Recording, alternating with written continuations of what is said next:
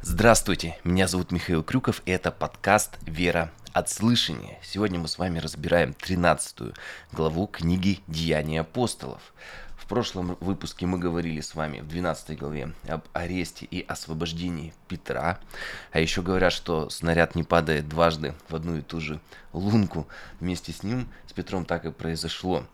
Может, его один раз Господь освободил, и потом второй раз. Хотя и Ирод, а, уже внук Ирода Великого, сделал все для того, чтобы Петр не вышел из темницы. А, конечно, а, в третий раз, когда уже а, Петра хотели а, убить у них, это получилось, было у него мученическая смерть, его распяли на кресте вниз головой. Но это уже совершенно другая история. Поэтому все происходит по воле Божьей. Если суждено было Петру выйти первый, второй раз, он вышел, несмотря ни на каких иродов. Вот, если его уже э, жизненный путь прошел, веру совершил, э, веру сохранил, течение совершил, то все тоже важно доверять Господу, как и Иисус Христос э, во время Э, в Гефсиманскую ночь, когда он говорит, «Э, да будет не моя воля, Господь, но твоя. Если придет ангел, как с Петром, то я выйду из темницы, последую за ним. Если как с Иисусом Христом, когда вы хотели скинуть со скалы, а, он взял и прошел мимо них, ему ничего не могли сделать, он так сделает. Но если ему уже было уготовано а, зайти на крест или Петру а, тоже принять мученическую смерть, или Стефану, то что делает? Помните пример Стефана и других апостолов? Он сказал, Господи, не вменим этого греха и почил.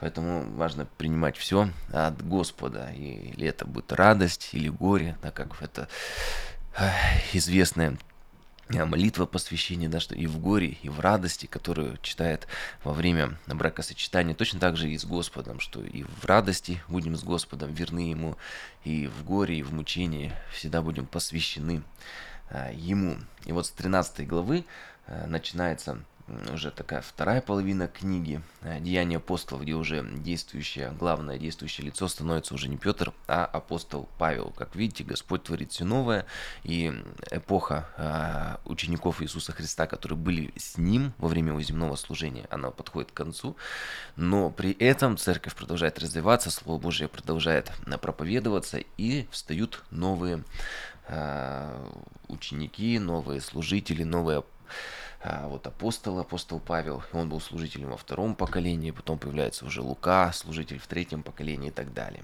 Первый стих читаем. В Антиохии, в тамошней церкви, э, сделаю небольшую ремарку, опять э, Антиохия здесь всплывает, и это как мы уже видим э, в прошлых главах, это становится этот город таким э, миссионерской базой.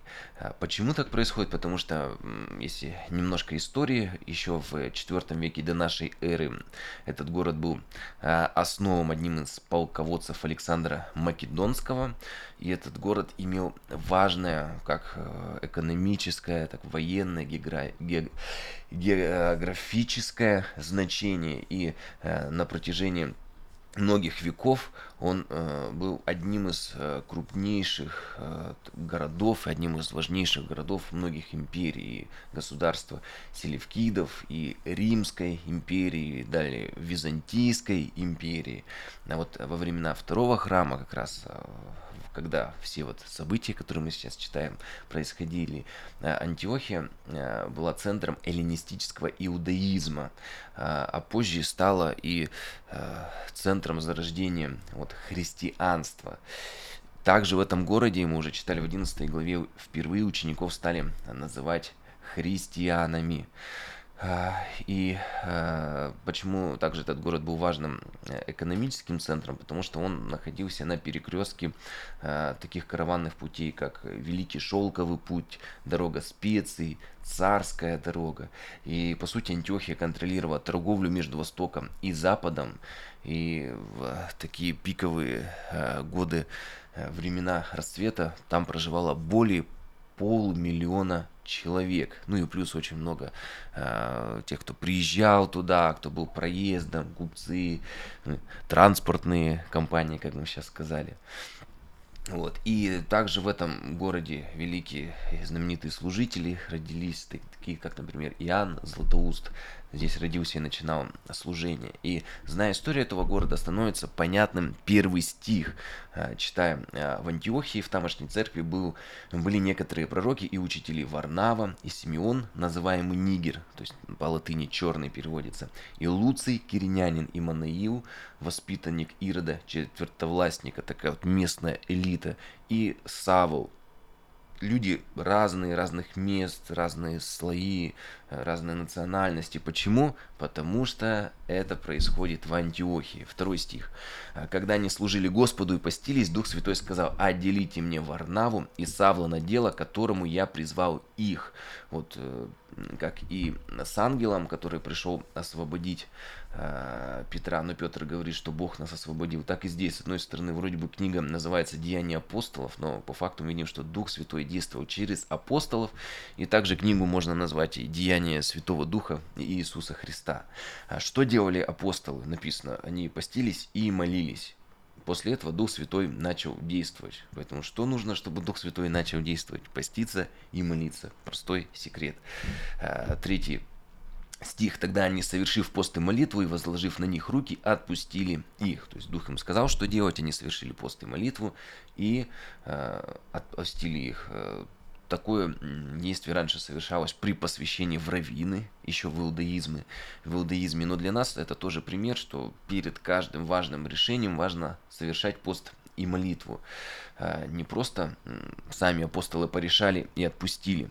А, вот еще раз, как должно быть? Решили что-то, помолились, если дело серьезное. Понятно, что из-за каждой мелочи просто времени не хватит сил брать пост и молитву, но если дело серьезное, взяли пост и после этого уже сделали дело. Четвертый стих. «Сии, быв посланы Духом Святым, пришли в Селевкию, а оттуда отплыли в Кипр, и, быв в Соломине, проповедовали Слово Божие в синагогах иудейских, имели же при себе и Иоанна для а, служения».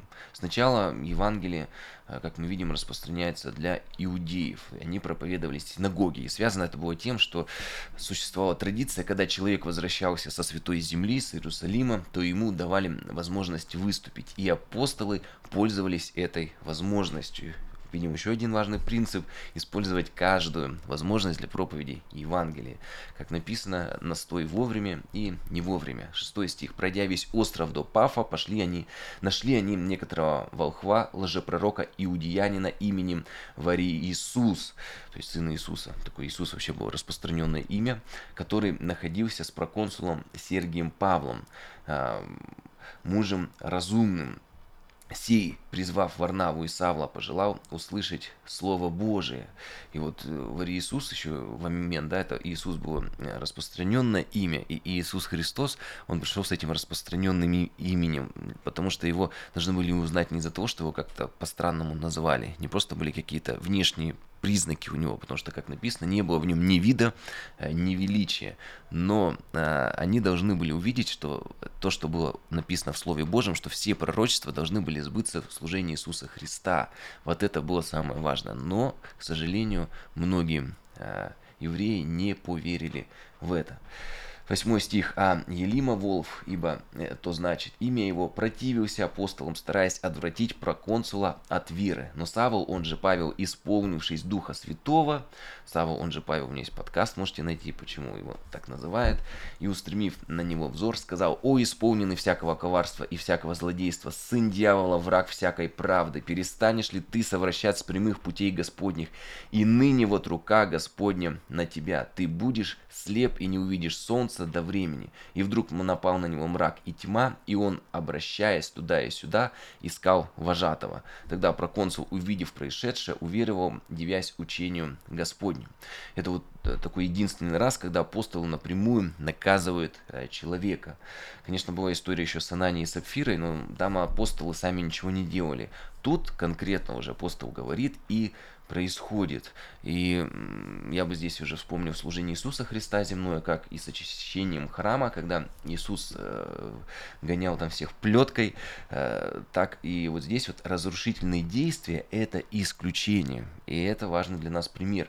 Не может христианин жить, ну вот как в такой норме, постоянно в конфликтах, атаковать других, предавать сатане. То есть это и исключения, какие-то исключительные случаи, потому что наша вражда не против крови и плоти, но наша вражда в духовных сферах находится. 13 стих. «Отплыв из Пафа, Павел и бывшие при нем прибыли э, в Пергию, в Памфилии, но Иоанн, отделившись, отделившись от них, но Иоанн, отделившись от них, возвратился в Иерусалим. Такой вот был, ну, не совсем э, стойкий миссионер. Они же, проходя от Пергии, прибыли в Антиохию Перси, Писидийскую и, войдя в синагогу в день субботний, сели. После чтения закона и пророков начальники синагоги послали сказать им, мужи, братья, если у вас есть слово, наставление к народу, говорите. Вообще любой мужчина мог проповедовать в синагоге, а тут еще люди из Иерусалима, как мы уже говорили, пришли. И Павел воспользовался этой возможностью, не сказал, все, мы христиане, христиане, пусть они как-то сами спасаются. Нет, он пришел и воспользовался этой возможностью. Павел, встав и дав знак рукой, сказал, мужи израильтяне, христиане и боящиеся Бога, послушайте. Сегодня, наверное, у нас у каждого есть такая возможность для проповеди хотя бы раз в год во время дня рождения, когда точно тебя все слушают и можно что-то сказать. И а, он здесь обращается в синагоге э, к мужам израильским и также боящимся Бога. То есть мы видим, что приходили на служение также и язычники, верующие в единого Бога, называли паразелитами. То есть здесь были, скорее всего, и уже принявшие веру а, язычники и те, кто еще находится на пути, только интересовавшиеся верой. И а, апостол всем и проповедует. Вот его слово 17 стиха. «Бог народа сего избрал отцов наших и возвысил сей народ во время пребывания в земле египетской, и мышцу вознесенную вывел их из нее. И и около сорока лет э, времени питал их в пустыне, и, истребив семь народов земли ханаанской, разделил им в наследие землю их, и после сего около 450 лет давал им судей до пророка Самуила. Потом опросили они царя, и Бог дал им Саула, сына Кисова, мужа из колена Вениаминова. Так прошло лет 40. И Савул и Саул – это такое одно имя. Также есть подкаст, послушайте его, Савул или Саул. А, почему есть такое разночтение, хотя имя одно и то же. 22 стих. Стих «Отринув его, поставил им царем Давида». Давид уже был вторым, вторым царем на Израиле, о котором и сказал, свидетельствуя, «Нашел я мужа по сердцу моему Давида, сына Иисеева, который исполнит все хотения мои» из э, его-то потомства по обетованию воздвиг Израилю Спасителя Иисуса. Здесь такой короткий пересказ Ветхого Завета, и апостол подводит к Иисусу Христу, к пришествию Мессию. То есть э, не просто он так сказал, вот Иисус, все, давайте верить. Он последовательно говорит с иудеями, как иудеи, на их языке. Важно было показать, что Мессия – это тот, о котором говорится в Ветхом Завете, тот, кто и был им обещан. 24 стих перед сам, самим Перед самым явлением его Иоанн проповедовал крещение покаяние всему народу израильскому. При окончании же поприща своего Иоанн говорил, «За кого почитаете вы меня? Я не тот, но вот идет за мной, у которого я недостоин развязать обувь на ногах. И далее он делает вывод такой. Мужи, братья, дети рода Авраамова и боящиеся Бога между вами. То есть язычники, которые были в этом большом городе. Мы, то, что говорили про Антиохию, почему там было так много язычников, разных людей. Вам э, послано слово спасения сего, ибо жители Иерусалима и начальники их, не узнав его, осудили и, и судив, исполнили слова пророческие, читаемые каждую субботу, и, не найдя в нем никакой вины достойной смерти, просили Пилата убить его. Когда же исполнили все написанное о нем, то, сняв с дерева, положили его в гроб. Но Бог воскресил его из мертвых. Он в продолжении многих дней являлся тем, которые вышли с ним из Галилеи в Иерусалим, и которые ныне суть свидетели его перед народом. Вот он подвел ко Христу. И 32 стих говорит, «И мы благовествуем вам, что обетование данное сам Бог исполнил нам, детям их, воскресив Иисуса, как и во втором псалме написано, «Ты, сын мой, я ныне родил тебя». Он показывает, что Иисус есть Сын Божий. 34 стих, «А что воскресил его из мертвых так?» Что он уже не обратится в тление. О сказал так, «Я дам вам милости, обещанные Давиду, верно». Посему и в другом месте говорит, «Не дашь святому твоему увидеть тление». Давид свое время, послужив изволению Божию, почил, умер, и приложился к отцам своим и увидел тление, а тот, которого Бог воскресил, не увидел тления. Здесь он показывает, что эти псалмы, они мессианские, говорят об Иисусе Христе, а не просто о царях Израиля или каких-то великих людях а, за библейскую историю. И вот эта вот проповедь, это часто напоминает и проповедь Петра, и Стефана. Но с 38 стиха уже идет некоторая такая вот особенность, акцент Павла, который он ставит в своей проповеди. 38 стих. «Итак, да будет известно вам, мужи братья, что ради него возвещается вам прощение грехов, и во всем, в чем вы не могли оправдаться законом Моисеевым, оправдываемся им, то есть Христом, всякий верующий». Ветхий Завет указывал на грех – в Иисусе Христе, обещанном Мессии, было избавление от греха, прощение, потому что все жертвы, они тоже указывали ветхозаветние на Мессию, на совершенного Агнца. И в Римлянам он уже подробно будет это все разбирать. И в 38-39 стихе здесь уже Павел показывает еще до послания к римлянам, что э, да, человек как бы это парадоксально не звучало, но все же он, а, получается, оправдывается законом, но законом он оправдаться не может. Э, и Иисус, кстати, об этом говорит, да, что мы должны все исполнять, что написано в законе, ни одна йота, ни одна черта а, не придет. И даже Иисус а, более строгим делает закон, он говорит, не, написано не убивай, а я говорю, даже не думай, даже не гневайся на брата, написано не прелюбодействуй, Иисус говорит, а я вам говорю, даже не думай в своих мыслях, каких-то постыдных вещах. А, поэтому Иисус говорит, с одной стороны, вроде бы мы должны стремиться исполнить, исполнить весь этот закон. А, и написано, что Христос также, мы знаем, не отменяет, но утверждает закон. И по Нагорной проповеди делает даже строже. Чтобы спастись, нет вариантов. Нужно его заполнить. Но там, где человек не может его исполнить, Христос покрывает своей одеждой праведности, потому что Христос исполнил закон не просто сам по себе, а вместо нас. Мы не могли исполнить этот закон, а Он помог нам. И там, где у нас есть пробелы, Он э, нас э, поддерживает, и там своей кровью все наши грехи, э, все наши несовершенства покрывает.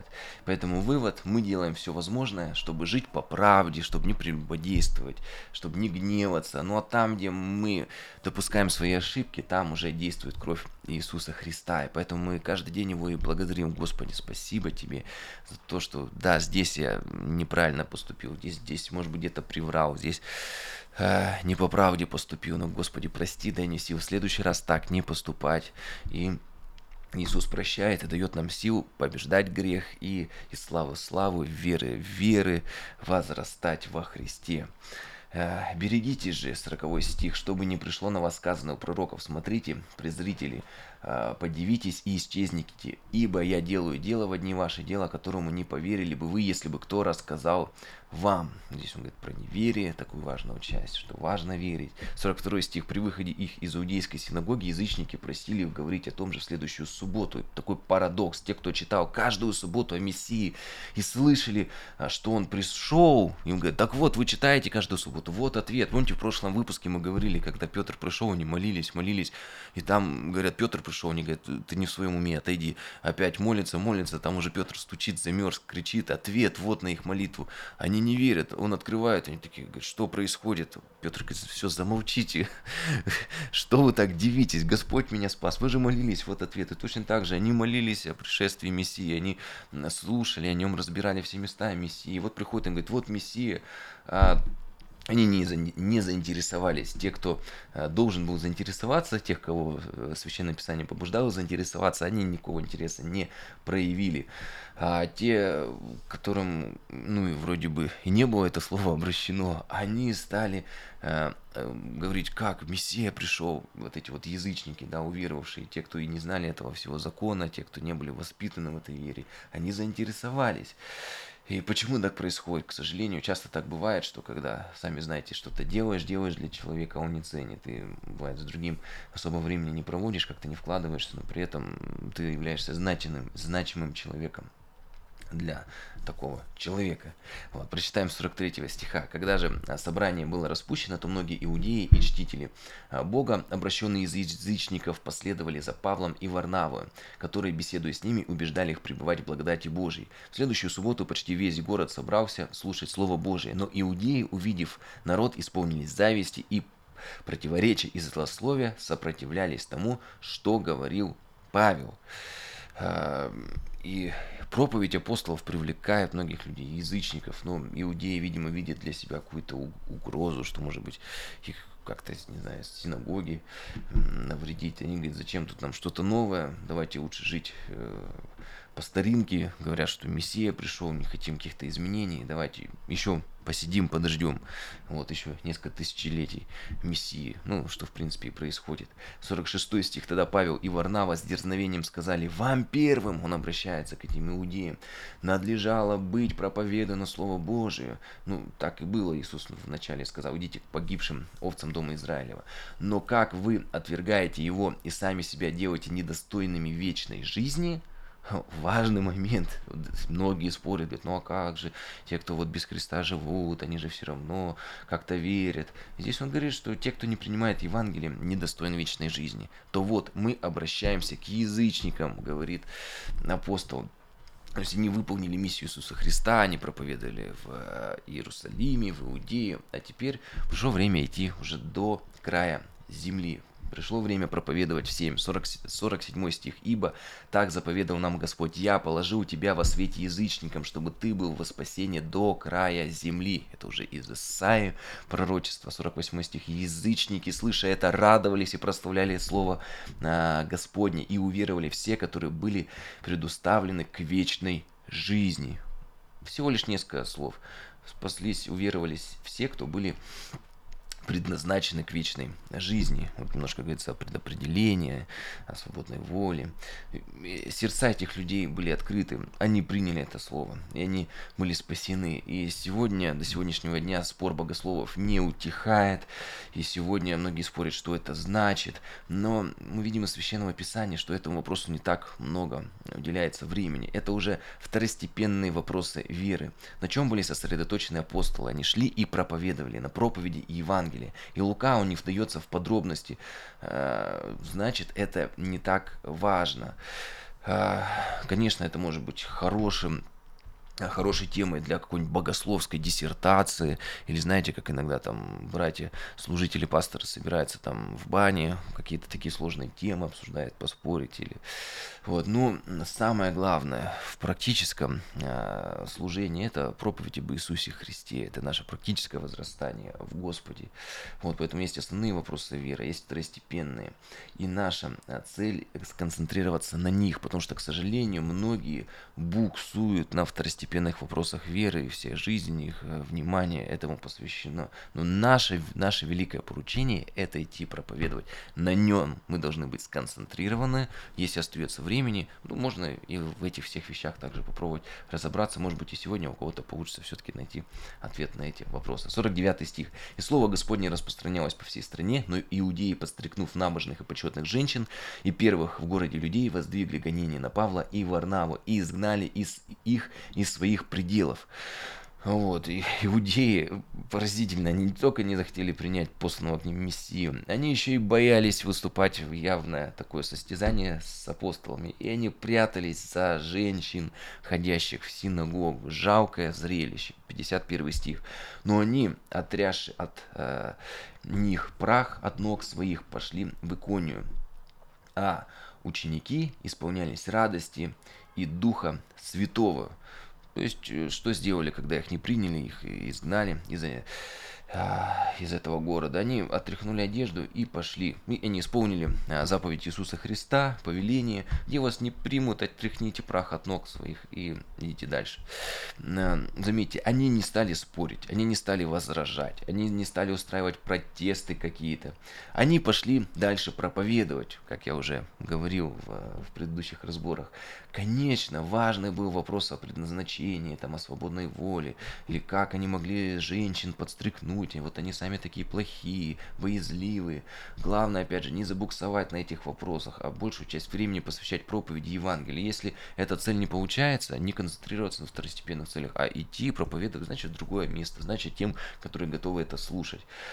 Вот. И, как здесь написано, исполняться радости, а не огорчения, и Святого Духа. И в конце еще раз прочитаю это, это очень важный момент, 51 52 стих 1. Они же, отрясшие на них прах от ног своих, пошли в Иконии. Они не а, не принимают, получается, апостолов. Они отряхнули прах и пошли дальше. Что делать? Жаловаться, грустить? Нет проповедовать, не пошли депрессовать, искать какие-то таблетки от депрессии, не пошли дальше проповедовать. И последний стих, а ученики исполнялись радости Духа Святого. Нужно ли им было переживать из всего этого? Нет. Что нужно делать в таких ситуациях, когда тебя отвергают, когда тебя изгоняют? Что нужно делать? начали, они, испол, они исполнились радостью. Важно исполняться радостью в таких ситуациях и Духа Святого. Поэтому словами последнего стиха и я желаю всем нам исполняться радостью и исполняться Духом Святым.